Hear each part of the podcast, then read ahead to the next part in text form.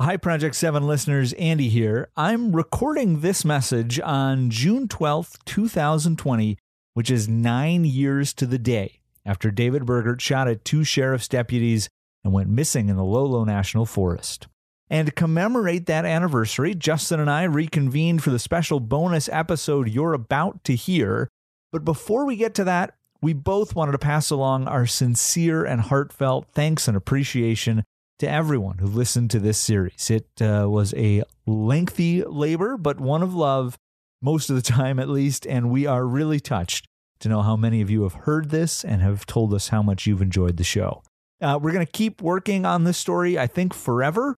Uh, so if you have any questions you'd like to hear us answer or want to share any other feedback, or of course, if you have any information on David Burgert or Project 7, please, please get in touch. You can send us an email at project7 at flatheadbeacon.com. That's the word project numeral 7 at flatheadbeacon.com.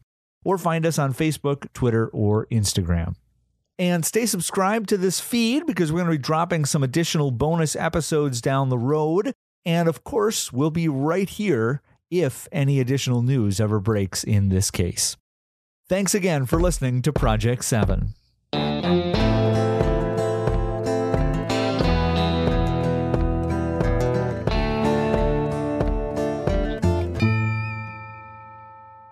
Kellyn Brown. I am the editor in chief at the Flathead Beacon, and I'm sitting here in person with the producers of Project 7. And I'm excited to have a conversation with them about uh, a few different things. How's it going, guys? Doing Good. great? Good. How are you doing? I'm doing I'm doing great, Justin. Excellent. Excellent. uh, it's nice to see you in person. This week is the nine year anniversary of David Berger going missing. And we're going to chat a little bit today about uh, producing this podcast and a few things you may have learned and a few things that you're still wanting to know about David Berger and him going missing. First off, what everyone would like to know, I think, is what do you think? Where do you think David Berger is? What do you think happened to him, Andy?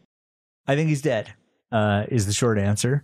I think it's it's not the conclusion that I want. Uh, not necessarily picking sides one way or another, but it's it's you know it's a sad thing to think about.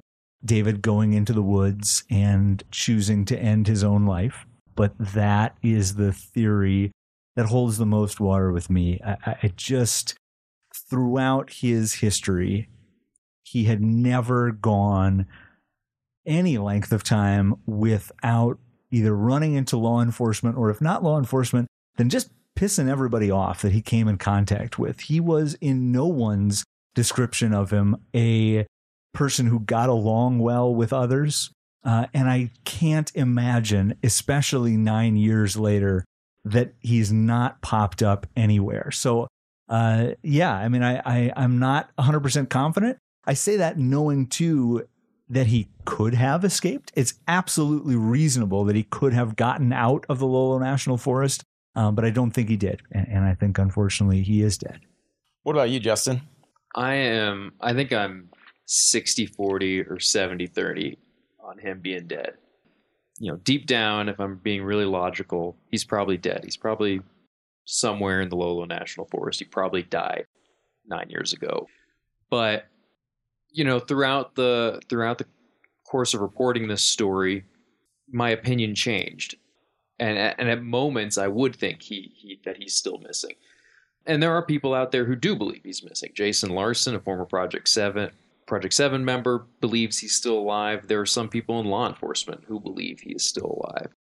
One interview that stuck out to me, and, and we didn't include this in the, the main podcast, but it was an interview with Patrick Dugans, who was an employee of the Poverello Center in Missoula who interacted with David. We include a little bit of his uh, story of David in the second to last episode.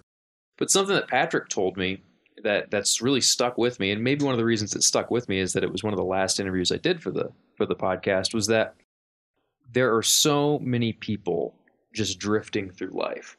And, you know, he had this this great way of putting it. He's like, if you're out in the woods and you see a guy by himself in the woods, you're going to remember that guy. You're going to remember his face.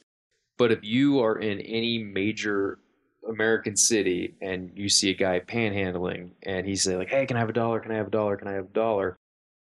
You might not even look at that guy in the, in the eyes. you might not remember what that guy looked like five minutes from now. And so there's a chance that maybe David is just drifting through life. Maybe he is panhandling in some some city and he's a small fish in a big pond and he never gets in enough trouble for him to reveal himself.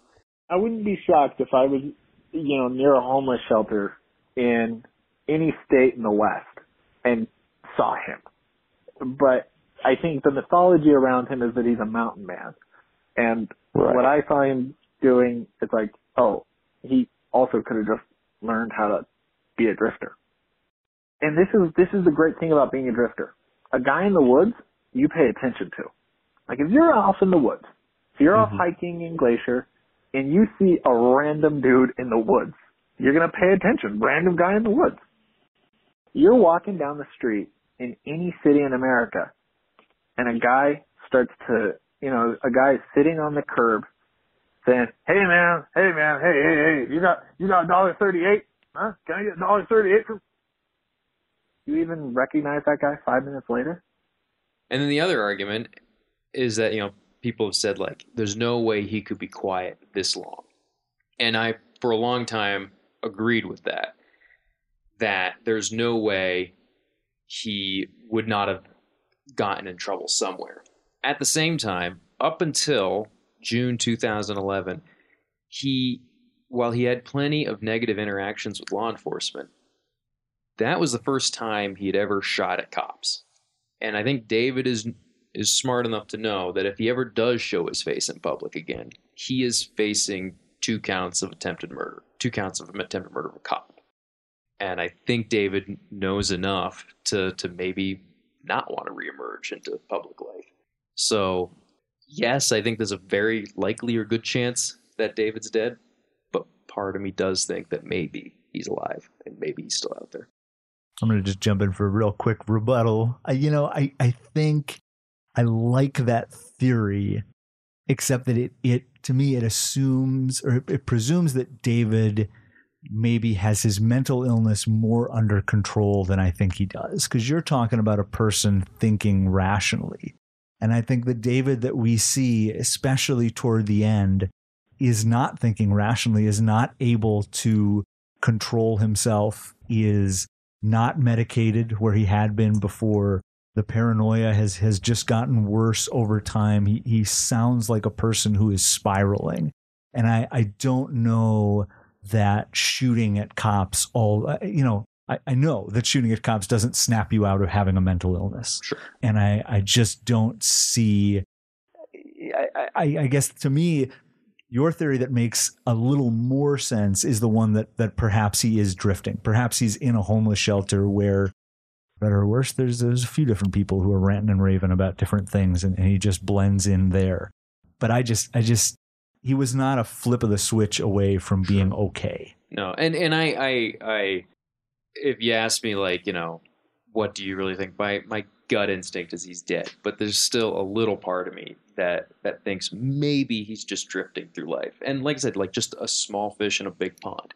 And maybe that's just a little bit of hope. You know, as you said, it's sad to think that he just died that day. And he just died alone in the woods and that maybe he took his own life or maybe he was shot.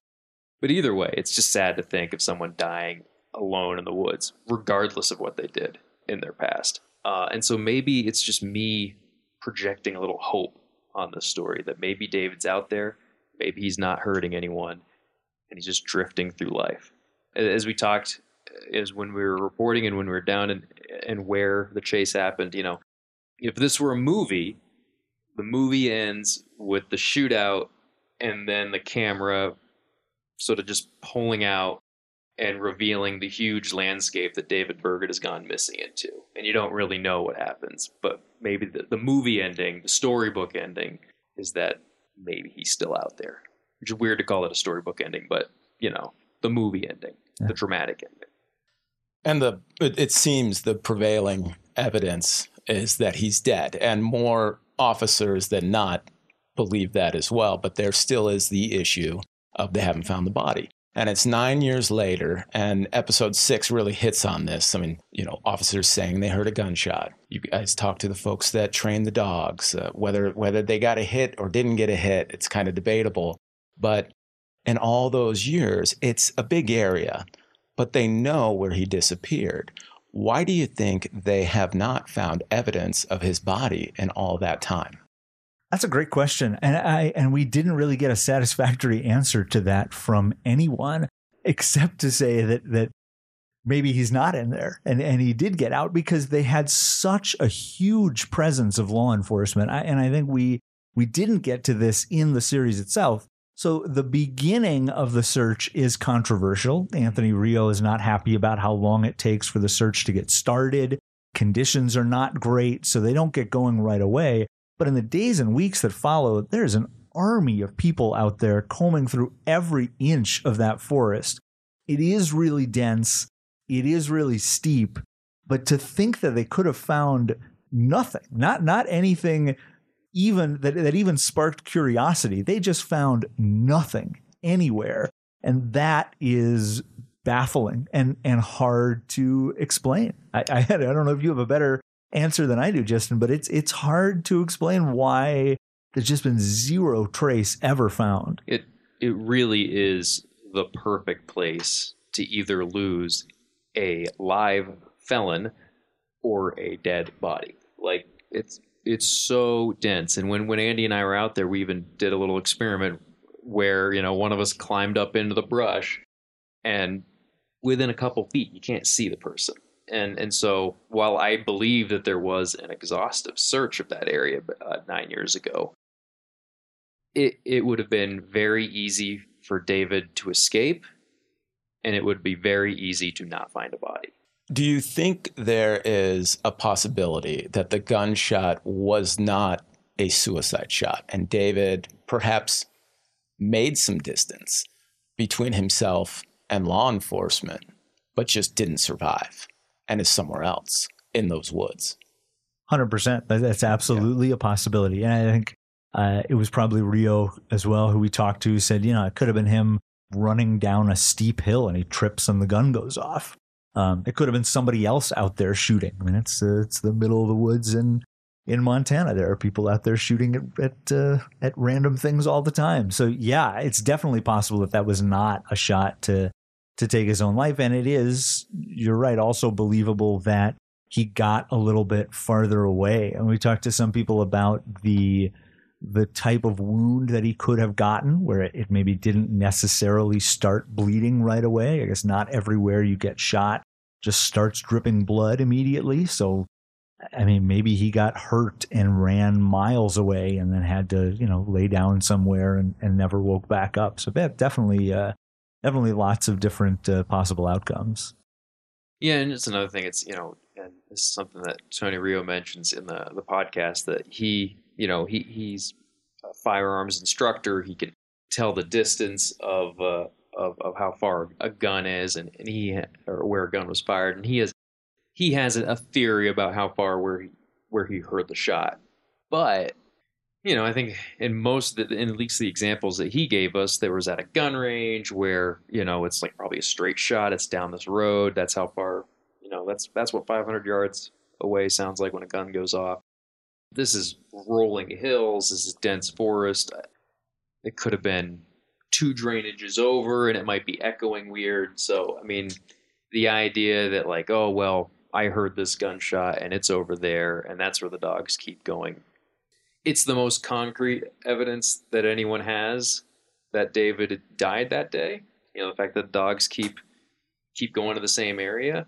It's the most concrete evidence that he's dead, but it's it's also very flimsy evidence. So, what over the course of a year plus reporting this story, and you know, it had been written about before. Um, you weren't the first to cover it. Um, it, it, was probably the most exhaustive coverage. uh, what did you learn that you didn't know before going into this? What was the most surprising, maybe, interview where you found that the story was moving a direction that you did not expect at all? I think, you know, when we started doing this podcast, we were sort of going in thinking that it was going to be pretty sensational. It was going to be a portray- the same portrayal that you've seen of David Berger before. The America's Most Wanted type story that David Burgert was this crazed militia leader missing in the woods and that he's a survivalist. You know, I think that's the story that media has told about David Burgert for over a decade. That's the story that, you know, seven or eight years ago when I first moved onto the, the Cops and Courts beat here at the, the Beacon, uh, and I did a story on the second or third anniversary of David's disappearance. My story was, you know, not overly sensational, but it sort of played on the same themes that David Burgert was this dangerous, crazed militia leader lost in the woods. And, and that story played on that same theme because that's what, what everyone would tell you that, oh, David's this, this crazy guy. But I think the moment you take the time to peel back the layers on the story, you realize that it was much more complicated, that it wasn't just black and white. There weren't good guys and bad guys.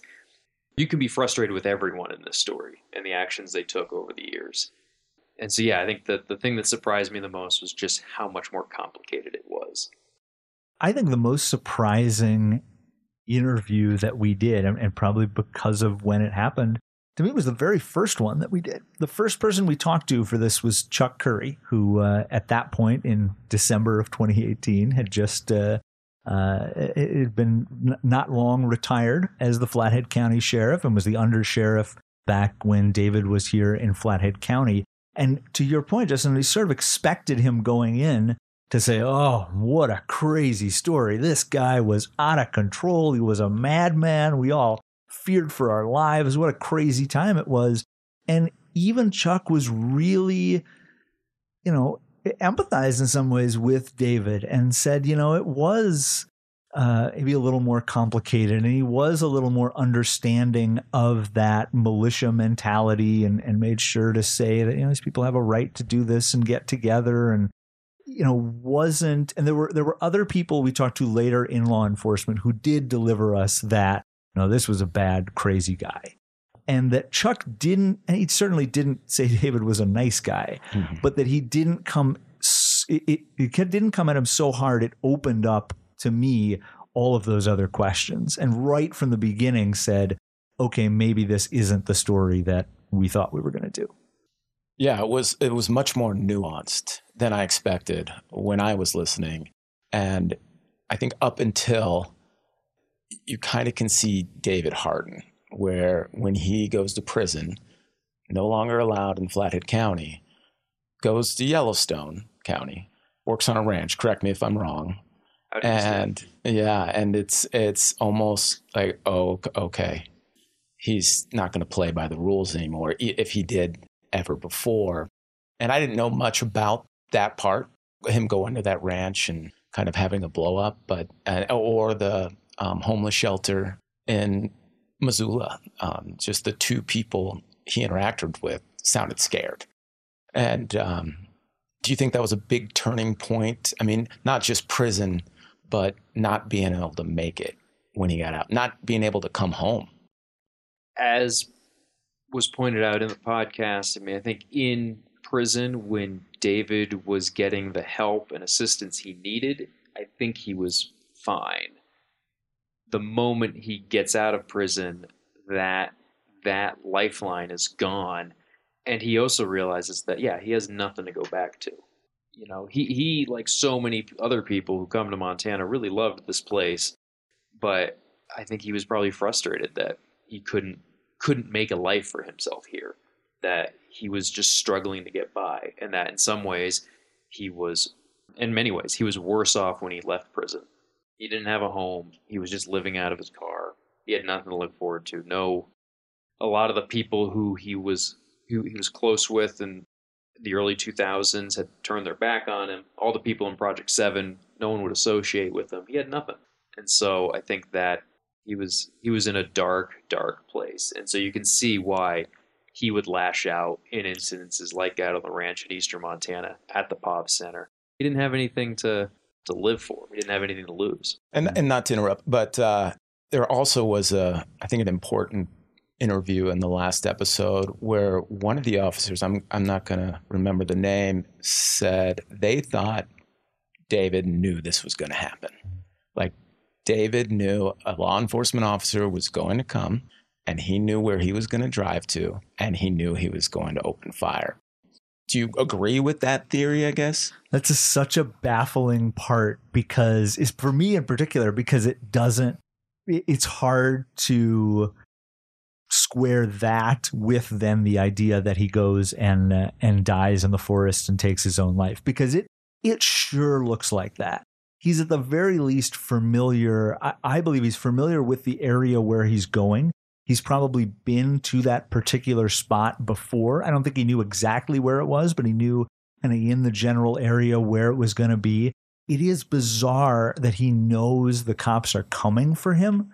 That's a because it's he doesn't do anything flagrant. do you think he knew the cops were coming well, for him? There's so there's the part where he waves at Larry Schwint and Will Newsom as they drive by, hops in his truck, blows the stop sign, and takes off. I mean, I don't think that's him.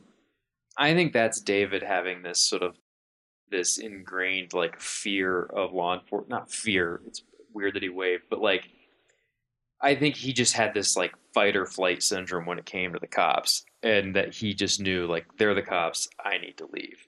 Huh. At the same time, yeah, I mean, like, and we talked about this. I was just listening to the last episode. We talk about this in there. It's a weird place to camp. Like David had to be smart enough to know that like it was gonna attract some attention because if you want to like just go off in the woods of Montana and camp, that's literally the last place I would pick as a rest area. Right, highly visible off a highway rest area. Yeah, When you like, have a jeep, just go pull off. You know, he could have camped in the spot where the shootout happened. Right, nobody great. ever would have found it. no one would have found him there. And I think you know the other interesting thing is, and and the people who believe that like, or the people who have mentioned like this could have been planned or it felt like he was planned, are are law enforcement uh, officials in Missoula County, and they had the least interaction with David over the course of the story. Really, the only time they ever interact with David is for a few days in June 2011. And sort of going back to your last question about like this being a different type of story or there being two different types of, of stories that have been told about this. The story that you you hear from law enforcement in Missoula County is that David was this crazed militiaman. And they sort of play into that very two dimensional good guy versus bad guy. You know, David was this survivalist, he's a militia leader, he, he's crazy. And you get the more nuanced image or new, more nuanced story from Chuck Curry and from the Flathead County uh, law enforcement officials who who dealt with David for years throughout the 1990s and early 2000s, and they they you know arguably they knew him better. And yeah, I mean, I guess it would be interesting to to listen to talk to Chuck and, and Dave again and be like, well, do you think it was planned? And and my gut instinct is they would say I, I guess that's the other thing is I don't know why he would plan it. right. It's one of those things where why. I, I guess what's the end game if you're setting that up on purpose? Right. What in his, if if he sets it up on purpose, what in his mind is then going to happen at the end of it? Right. And that's the thing. It's like, yeah, he, he faked his own death once before. Like, if you buy into the theory that this is a whole big game for him and, and he's, he, you know, dragged him into the woods to get into a shootout to maybe fake his own death, like, this is a pretty intricate plan. And note that the only other time he tried to fake something like this or plan out something like this was when he faked his own death in Flathead County. And the extent of that planning was to leave a fishing pole down by the river. Like this seems like a pretty complex plan. If if he planned this out, this is pretty complex, and I think it's a maybe one or two steps beyond what David could have pulled off. Um, let's talk a little bit about Project Seven. Obviously, this story focuses on David Berger, but I'm sure over the course of reporting, other names came up. We don't have to name anyone specifically, but did you find anything out about what happened in the rest of the group? Well, they all very quickly disavowed David and Project Seven, and that sort of seems to be the thing that happens. Travis McAdam from the Montana Human Rights Network, I think, was the person who was most skeptical that that was because they really did have no idea what David was doing. That, you know, the leader gets in trouble, and it's very easy then for the other people in the group to say, oh, wow, I had no idea he was planning on doing all this.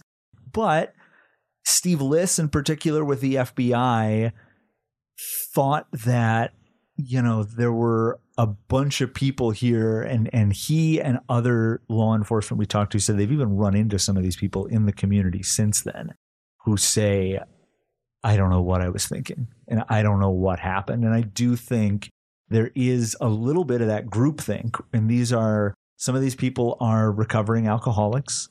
These people are not you know maybe not all running in in large active social circles. They finally found some people to talk to, to hang out with, to spend time with regularly. And as anybody knows, you start to just assimilate. And, and this is the thing that we're talking about. We're talking about screw the government. All right, cool. I'm with you there. And we're talking about, all right, let's find these people's home addresses. And maybe you don't feel quite so good about that, but you know, it's your friends. Okay, fine. We'll do that too. And, and the next thing you know, they're, uh, the FBI is knocking down your door. So it, it ruined a lot of people's lives. I think, and again, without naming any names, there are probably four or five people, not all of whom went to federal prison, who were more involved in this than the rest of the group. Like I said, some of whom I don't think ever faced any consequence for what happened. But I think a lot of the people were just got carried away and got involved in something that got away from him and and ended up uh, you know Jason was not I think it's worth noting too not the only person who cooperated with law enforcement. I think there were a few who when it got to that point at the end said okay that's that's enough. Over the course of reporting this is has anyone come forward with new information that didn't make it in the podcast that was interesting? Anyone provide some perspective after listening to some uh, episodes um, what, what have you heard as far as feedback? You know, the thing is, and and uh, you can talk a little bit, Justin, about the the couple of folks down in Missoula who we did end up including in the podcast. But most of the people I think that we've heard from since the podcast came out are people who just had run into David at some point. I talked to someone this morning who had had experiences with David Burgert just in the community, who had listened to the podcast and oh my god, I remember that guy. You know what a jerk he was and that that's been i think most of it is oh yeah i knew that guy or i ran into him at the grocery store or i rented a snowmobile from him or saw him at a homeless shelter and man what a what a piece of work he was yeah no that's why i think you know the last some of the last interviews we did for this story were with the, the two guys from the POV in Missoula. And, you know, I think they they had literally one of they had reached out to me over Twitter. One of them actually photographed my wedding, uh, which was sort of a small worldy message me. He's like, "Hey, I, I know David Berger." I was at your wedding. Uh, you both were. Some people listen to this podcast were too. um, but they they reached out and were like, you know, we we interacted with David in in June 2011, and I thought they were really, even though we didn't play a ton of of their interview in the final or, second to final, uh, second to last episode, I think they helped add some color to that last year of David's life, or those last months of if if David did die, those last months of David's time in Missoula in public life. Uh, they added a lot of color to it, and I think that was that was huge, you know. And we wouldn't have had that had we not had people reach out to us once it came out. Although I guess I could have asked my wedding photographer if he'd ever met David Berger.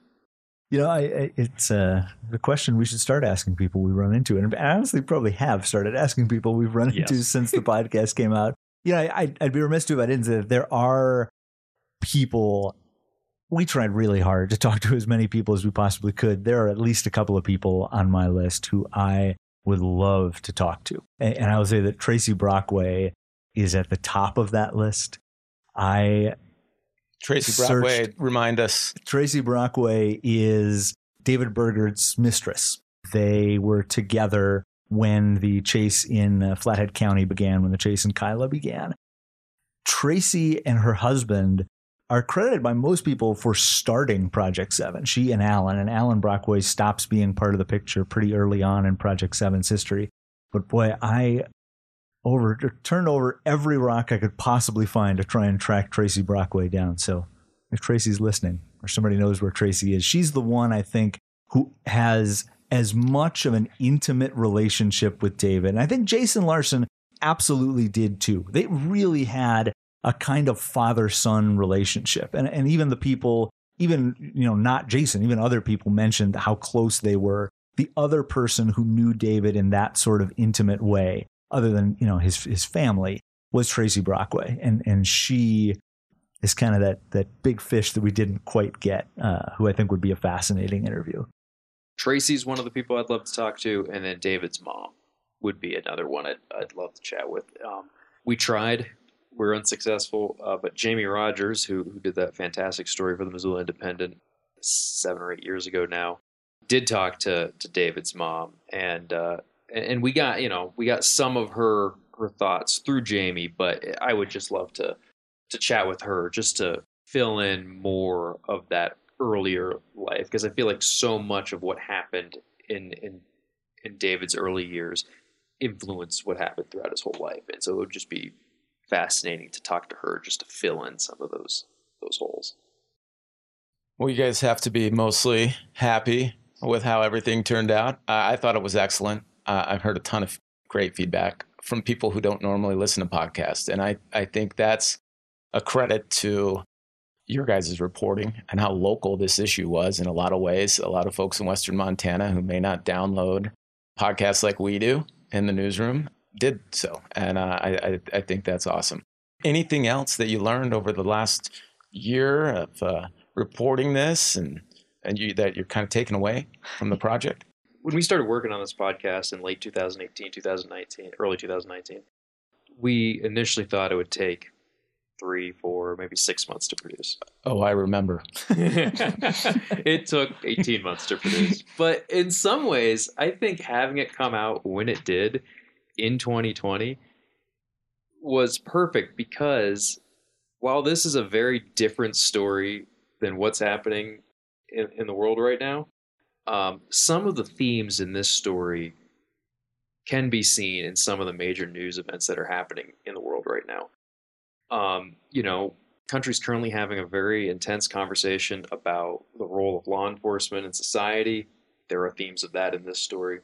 There are themes about a mistrust of the government in general, about the government going, you know, there are people who believe the government has gone too far in the response to so the coronavirus, and I think that there's themes of, of yeah mistrust of the federal government in this podcast. And early on, two two months ago now, when when there was a very vocal and angry reaction by some people and some groups to what the, you know to shutting down the government to people calling uh, you know the governor and other public officials dictators and stuff i had a lot of friends who were like i can't believe people are saying that and andy and i had been 15 months in the middle of reporting about anti-government militias and my reaction was well of course they're saying that i've been waiting for this to happen like I'm surprised it didn't happen two weeks ago. And so, yeah, I think that's just one thing that it the podcast took a lot longer than we thought it would, but in some ways it came out at the perfect time because the themes of this podcast are themes that we're seeing in the news every day today. And I think it's just an interesting comparison. It's a compelling story, guys. You, you should be really proud of your work. Um, that's all I have. If you if you have anything to add, you can now. But uh, uh, thanks for joining me today. It's great to see both of you, and all you folks out there. Thanks for listening. Anything else? Well, thank you, Kellyn, and and you know I just would thank everybody else who's who's listened to the show along the way. I I will say that that more people have listened to the show than I think I ever imagined or expected, and and the response really has been overwhelming. And you know, it it uh, it means a lot. I think to to both Justin and I that that people have have liked this show and and have enjoyed it. So thanks to everybody who's listened, everybody who's left us a rating, everybody who's written a review, everybody who's told a friend about uh, about Project Seven. It's really it's really flattering, and uh, and we appreciate it. Yeah, I'd, I'd echo that, and I yeah, I would thank you and and the company, the Beacon itself, for letting us do this. I think. Uh, you know, I remember walking in your office 18 months ago saying we want to do a podcast, and you just said, "Yeah, go ahead." And I don't think a lot of companies would just let two reporters go off and do that, but you did, and I think the end result was was something special. I agree. Uh, well, thanks for being here, and uh, we'll wrap it up there. Thanks, Andy and Justin. Thank, Thank you. you.